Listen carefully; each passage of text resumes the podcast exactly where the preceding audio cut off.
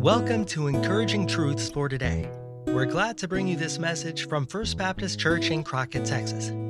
Now, please join us as we learn to grow deeper in our relationship with God and each other. Grace and peace be multiplied to you in the knowledge of God and of Jesus our Lord, as his divine power has given to us all things that pertain to life and godliness through the knowledge of him who called us by glory and virtue. And Father, we pray that you would help us to live the reality of these verses. And so, Father, please guide us now. Please speak to us. Because unless you speak, I truly have nothing to say. And we pray this in Jesus' name. Amen.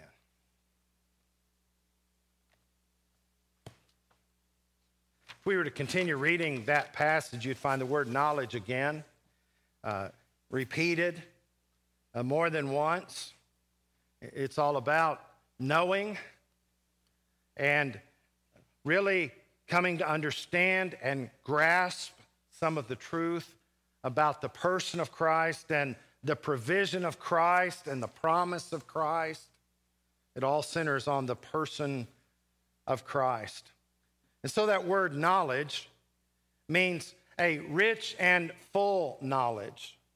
Uh, there is a, a word in the original that just mer- merely means knowledge, but this, this word takes on a broader meaning a rich and full knowledge, not just a surface knowledge about Christ, not just something anyone could ponder, but a, a rich and full, complete knowledge that implies an intimate, personal relationship. For instance, how many of you know my wife? Silly question. Who in the room knows her best? I do. Compared to me, you don't know her. You think she's sweet? She is super abundantly sweet. I've experienced God's grace through her because nobody in the room knows me better than she does, and she still loves me, and that amazes me. And so there's that acquaintance knowledge. Yes, I'm acquainted with that person, or, or yes, I'm even fairly close to that person, but this is speaking of a, a full knowledge that is rich in the context of a personal relationship with Christ. It's not enough just to know some facts about him, be able to quote some scriptures about him, but, but do you know him? I've read biographies about people that are still alive, and, and I feel like I know them better than I do, but, but I've never had that personal, up close relationship with them. And there are people that live in that delusion that I have enough information that I, I, I know him. Well, do you know him intimately and personally? And is it a, a growing relationship that you have? That's what Peter is speaking of as God is inspiring here. So that the question would be today as we approach this passage is what do you know? What do you know? Well, let's work our way through the passage. The passage begins with Simon Peter identifying himself. We looked at that in depth last week. He says, I am a servant who has been sent. I am a servant, a bondservant, one who continues in service. And I have been sent as an apostle of Jesus Christ. Do you notice what Simon does? That we tend to do in our lives, and that is he identifies himself by identifying his relationship with somebody else. So I want us to consider, first of all, the question do you know who you are? Do you really know who you are? Well, here's who I am. I have been called a name that I, I really treasure. I've been called Mr. Deanne by piano students. They'll come in, kick off their shoes. They'll be going down the hallway and they'll say, Hi, Mr. Dan. And I'll say, Hi. I was in the drive through at a bank. Someone from inside said, Are you Kobe's dad? Yes, I'm Kobe's dad.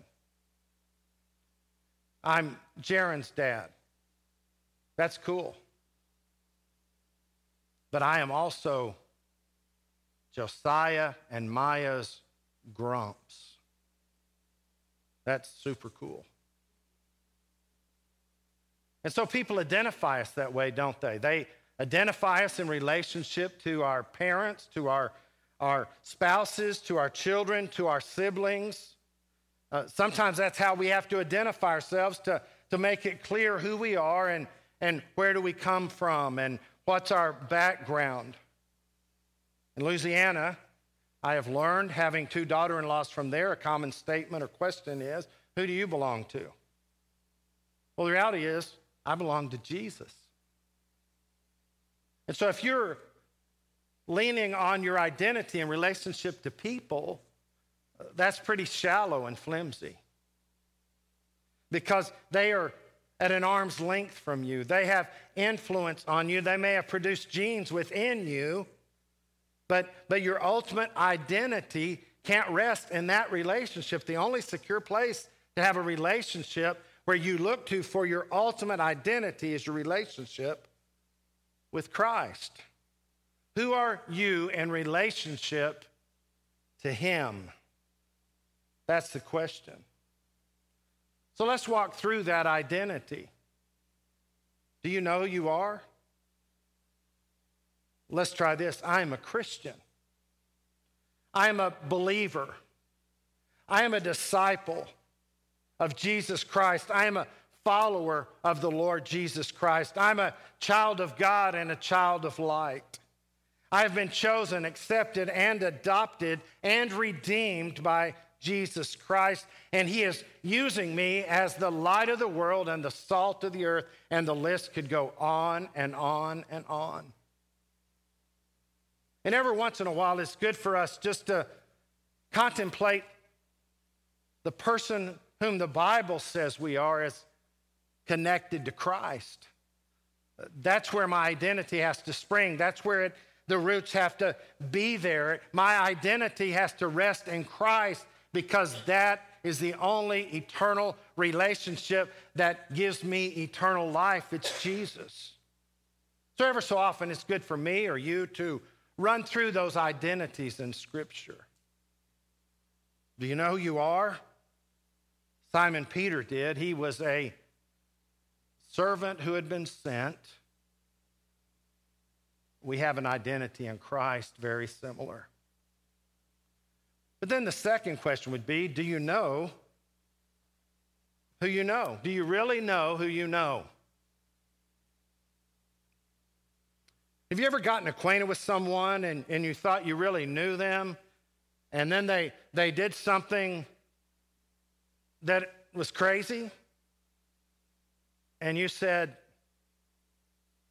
wait a minute, you can't be talking about the same person I know. But in reality, I didn't really know who I know. I didn't actually know who I knew. But Christ never changes. There's no character flaw in Christ. There's no hidden skeleton in his closet. He has no closet. He is pure and holy and righteous. And so, uh, do you really know who you know? Do, do you really know Jesus? It goes on in verse 1. He's identifying his audience, but he, he's saying, This letter is to those who have been given and received like precious faith, like precious faith with us by the righteousness of our God and Savior, Jesus Christ. It, it becomes even expressive about those to whom the letter was sent. In some translations, it uses the word obtained. Mine, that I'm reading from, does. To those who have obtained. Well, sometimes we equate the idea of obtaining something as attaining something. I have attained the amount needed to purchase that, so I obtained it. Or I traded something to get that, I obtained it. It moved from somebody else's possession into mine by some merit of my own maneuvering and scheming, perhaps. But the word there really simply is I have received. It would be rather try, but it, it has just fallen to me. I have received it. I haven't achieved it. I have received it from Him. And so, if I know who I really know, and if I really know who I know, I know that I have received from Him something that I couldn't purchase on my own. I have received from Him like precious faith. It's not saying a faith that is kind of like precious faith, it's like, which means the same. He's saying, I'm writing to you who have received this precious faith just like the precious faith I have received. What a beautiful picture that is. It has been freely given to you, just like it was freely given to me, Peter is saying. And we have all received it by the righteousness of our God and Savior, Jesus Christ. So he has bestowed upon us the faith that we embrace. He has granted it and freely given it to us, equal in value and honor to the very faith that Simon Peter had. That's amazing. And it all flows from the righteousness of our God and Savior, Jesus Christ. Now, think about this reality. This always blows my mind. I know the same Jesus Peter knew. Think about the Jesus Peter knew. When Peter took Jesus to his home, his mother in law was sick, and Jesus healed her, and she got up and fixed a feast for him. That's the Jesus he knew. The Jesus Peter knew walked on water and invited Peter to join him there. That's the Jesus Peter knew, and that's the Jesus that I know. The Jesus that Peter knew looked at a massive number of people, up to 25,000 or 20,000, counting men, women, and children, and he fed them with a Lunchable.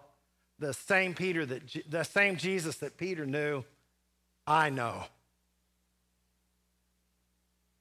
The same Jesus that Peter saw on the Mount of Transfiguration is the same Jesus that I know and anticipate his return. The same Jesus that Peter knew who stepped out of the grave conquering death is the Jesus that I know. I have that like, equal in value faith placed in the same Jesus that Peter had placed his faith in. That's who I know. I, know the God man. I, I know the one who is eternally God the Son, who became the Son of Man to help us understand him as the Son of God who would give himself for our sin. That's the Jesus that we know. And we have obtained that like precious faith with Peter and Paul, the apostles. Everyone who has ever come to know Jesus had that similar, equal exactness of faith. We know the same Jesus Peter now. And we know him by the righteousness of God, our God and Savior, Jesus Christ. You see, there's no distinction there. He is one of the three in the Trinity. He is God the Son, and there is also God the Spirit and, and God the Father. Three in one, three persons, one identity God. not operating in three different modes, but unified together. And so he rejoices that we have that same common faith by the righteousness of our God and Savior, Jesus our Lord. His identity has never changed. He never morphed from, from one identity of the Trinity to another. He has always eternally existed as God the Son. And He came to this earth as our Savior. And we have that like precious faith. Is that faith precious to you? It's precious whether it's precious to you or not.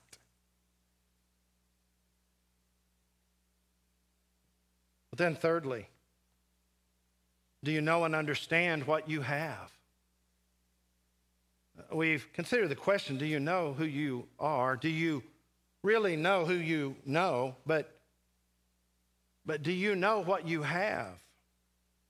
Here he tells us in verse 2 Grace and peace be multiplied to you in the knowledge of God and of Jesus Christ our Lord as his divine power has given us all things that pertain to life and godliness.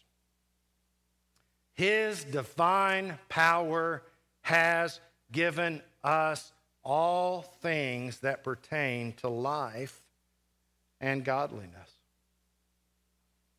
So think about what he's saying there. This is what we have we have God's grace.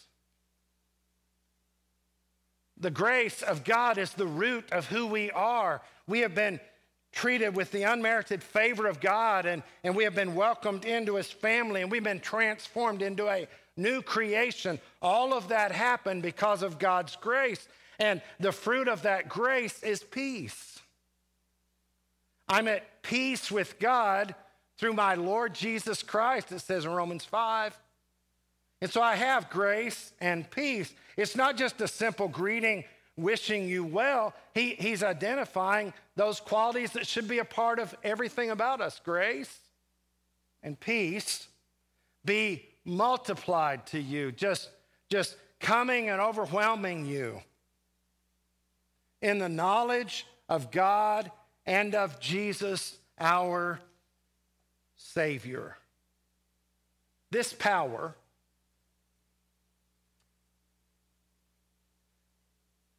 is an authorized power.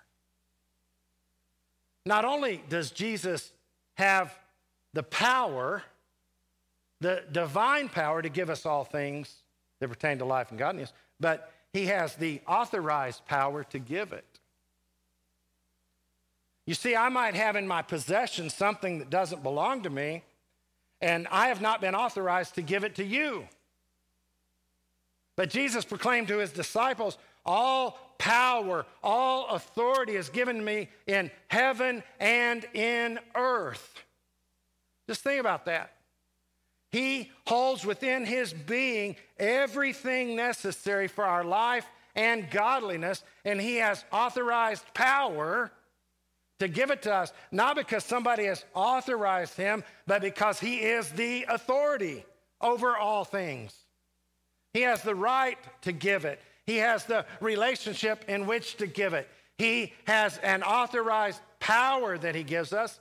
And that, that word is the word, the root word is dunamis, the word we get dynamite from. It, it's a, it's a, a, very explosive kind of power, but it, it never lessens, it never lets up. It is a, a power that emanates from him. It's a, an inherent power a power residing within him by virtue of his divine nature. Just think about that. And he puts forth that power. You know what I'm finding? I don't have as much energy to exert as much as I did in the past. Exertion and exhaustion have gotten closer together in my life. But when Jesus exerts his power to provide for us everything that pertains to life and godliness, There, there's no exhaustion there. Uh, he isn't expended. His storehouse of power is not lessened. It's inherent in who he is, and he extends that to us by the authority of who he is. He gives us, by his divine power, all things that pertain to life and godliness. Have you ever been buying something? You say, well, does this do this? No, it'll do everything but that. It'll do some things you haven't thought about, and it's usually things that I don't need it to do. But here, there, there's no exception. They're all things that pertain to life and godliness. If you know Jesus and you're walking in an intimate relationship with Him and, and you're growing in that, you don't have any needs that He won't meet. And, and you'll never find a need in life or godliness that He's not already in the process of meeting.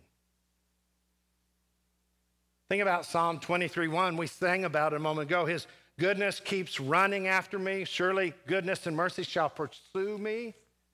But at the very beginning of that, it says, The Lord is my shepherd, I shall not want. I shall not be overwhelmed with need. Because he has divine power to give me everything that pertains to life and godliness. Think about the Apostle Paul writing from jail, from prison. He says, But my God shall supply nearly every one of my needs. No, my God shall supply all your needs according to the riches in Christ Jesus. All things that pertain to life and godliness, but even goes back to Jesus himself. In Matthew chapter 6, you walk through all of the things that we think we need. Now, just think about that. Some 2,000 years before now, all these infomercial campaigns that, that you, you and I might see in a sleepless night when we're jogging through the channels and they're trying to sell you stuff, they'll talk to you about food. What's good for you, what's bad for you. They'll, they'll talk about you need to eat this, eat that. Remember, Jesus talked about that in Matthew chapter 6. Don't worry about what you will eat or drink. Then, fashion. Don't worry about what clothes you will wear. Physique. This is, you can't increase your stature. Don't worry about your physique, so to speak. The future. Tomorrow will have enough cares of its own. Don't worry about tomorrow. Just think about why people get caught up worrying about food, fashion, physique, the future. And then Jesus says, Matthew 6:33, as we know it. But seek you first the kingdom of God and his righteousness, which is in the passage we just read. And all these things will be yours. They'll be added to you. Now, the prosperity gospel takes that, pulls it out of context, says, Jesus will give you all things that you want. No, that's not what he says. He said, These very things that you are consumed with worry about, I will provide for you. I've got you covered for life and godliness as long as you seek first the kingdom of God and his righteousness. All these things shall be added to you. He has the power to provide. All things are already at our possession because he is releasing them to us that pertain to life and godliness. It has been bestowed upon us. It's a present state in which we live that occurred in the past. He's already bestowed it on us. I remember early on, and I, I realized I'm going to have to clarify, rewind in, technology back into little technology, back into no technology. And no, I wasn't living in a cave but is pretty far back. Deanna and I had just gotten married, had a financial crisis, did everything we could. My dad was with the Lord. I, I called my mom, talked about it, said, hey, we need some help. She said, okay, I'll put a check in the mail. So I told Deanne, we got the money. We're covered. Were we? No. It hadn't arrived yet. But in faith, I knew it'd be there. Because of her character, her compassion, it was going to happen. Now just think about this. He has everything you need for life and godliness.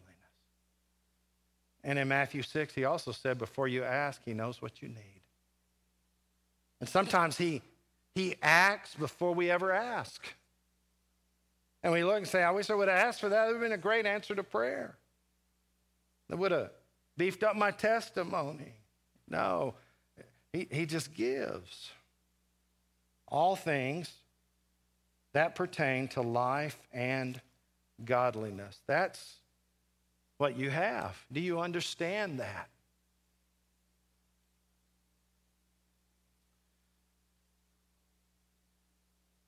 Then finally, look at the rest of verse 3.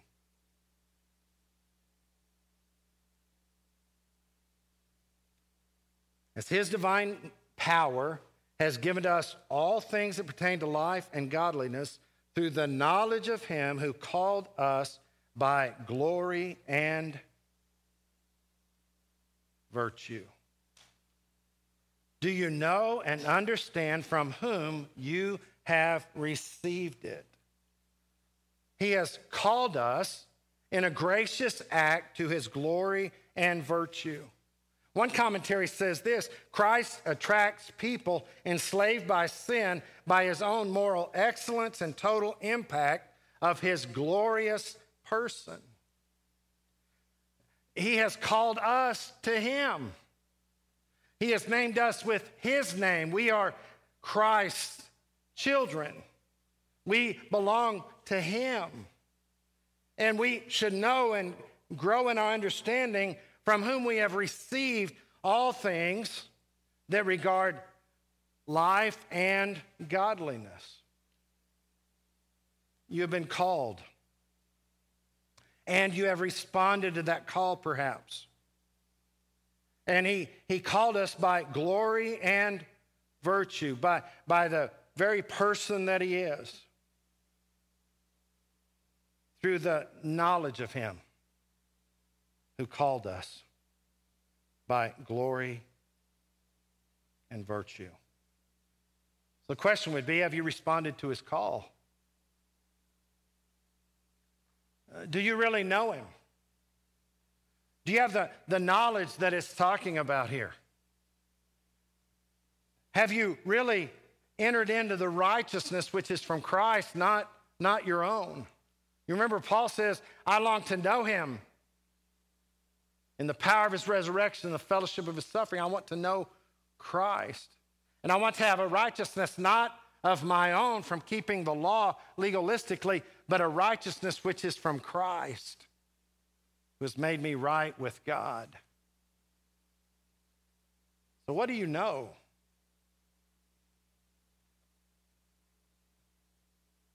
I talked to a friend on the phone, I guess it was week before last. He actually was the first person I ever baptized.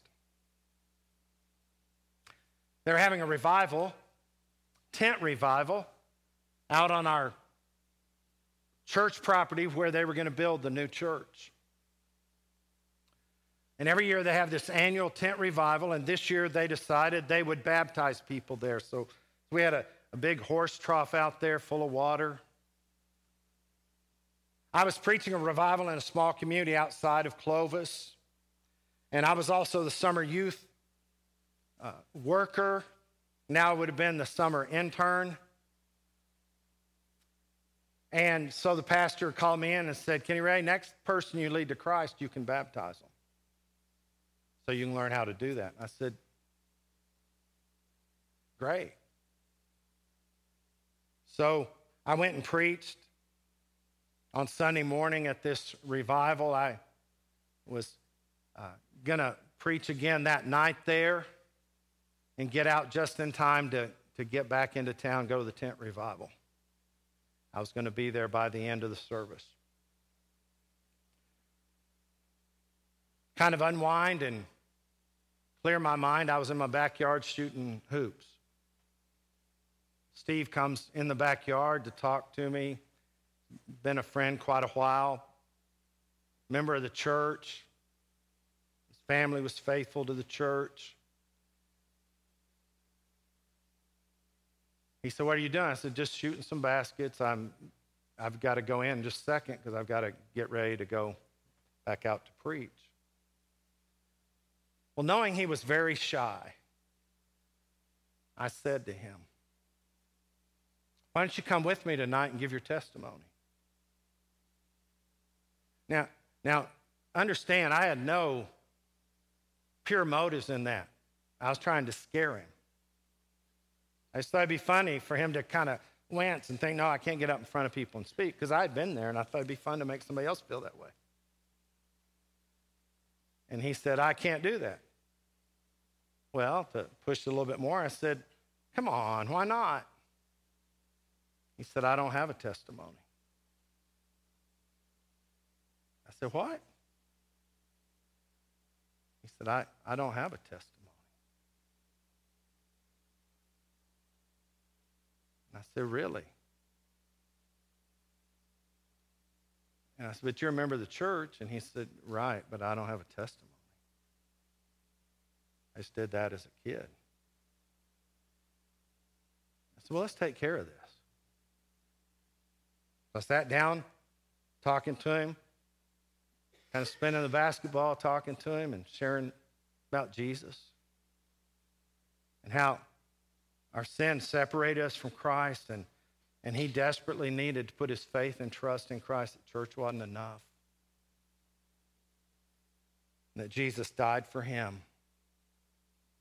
And if he put his faith and trust in Christ, he could be forgiven of his sin, turning from that sin, receiving Jesus. And he would have the gift of eternal life. I said, Does that make sense to you? And he said, Yes. I said, Would you like to do that? And He said, Yes. And so there in my backyard, on the concrete slab of my idol in high school,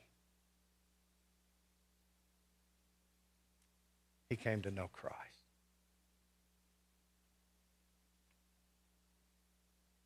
I said, Well, why don't you come to church out there with me, and then we'll come to the tent revival together, and you can make your decision public, and I'll be there with you. And he said, Okay. So that was the plan. So I called the pastor to remind him where I would be and how I would be there by the end of the service. Told him what had happened that afternoon, that Steve and I would be making that public. And He said, Bring a change of clothes. You can baptize him right there. That was the first baptism where the new church sits. The most important thing was somebody I assumed really knew him didn't really know him. Somebody I had talked to and interacted with and spent hours upon hours with at times. He didn't know Jesus, and I assumed he did. And so we never breached that subject of the gospel, how tragic that would be. If you know him, are you trying to help others come to know that? Because there are people living without anything that pertains to life and godliness. They have no hope and no help. The question is do you really know him? And if you really know him, do you really want others to come to know him? Because if you really know him, he is somebody you want other people to know. And you will not be ashamed of him. Because he has given you life and everything that pertains to life and godliness. because he welcomes us by his godliness and virtue, his goodness, and his grace. If you don't know him, if you don't really know him, I want to share with you how you can come to know him. And if you do know him, are you making him known to others? What do you know? The only thing you really need to know is not a thing, it's a person, and that's Jesus. Let's pray together. Jesus, I pause to thank you for making yourself known to us. And Lord, I thank you for the day that I bowed my knee before you and came to know you. And how I thought I knew you then, but now I know you even more. And the more I know, the less I know, because you are beyond my comprehension. There is so much of you that is yet to be explored.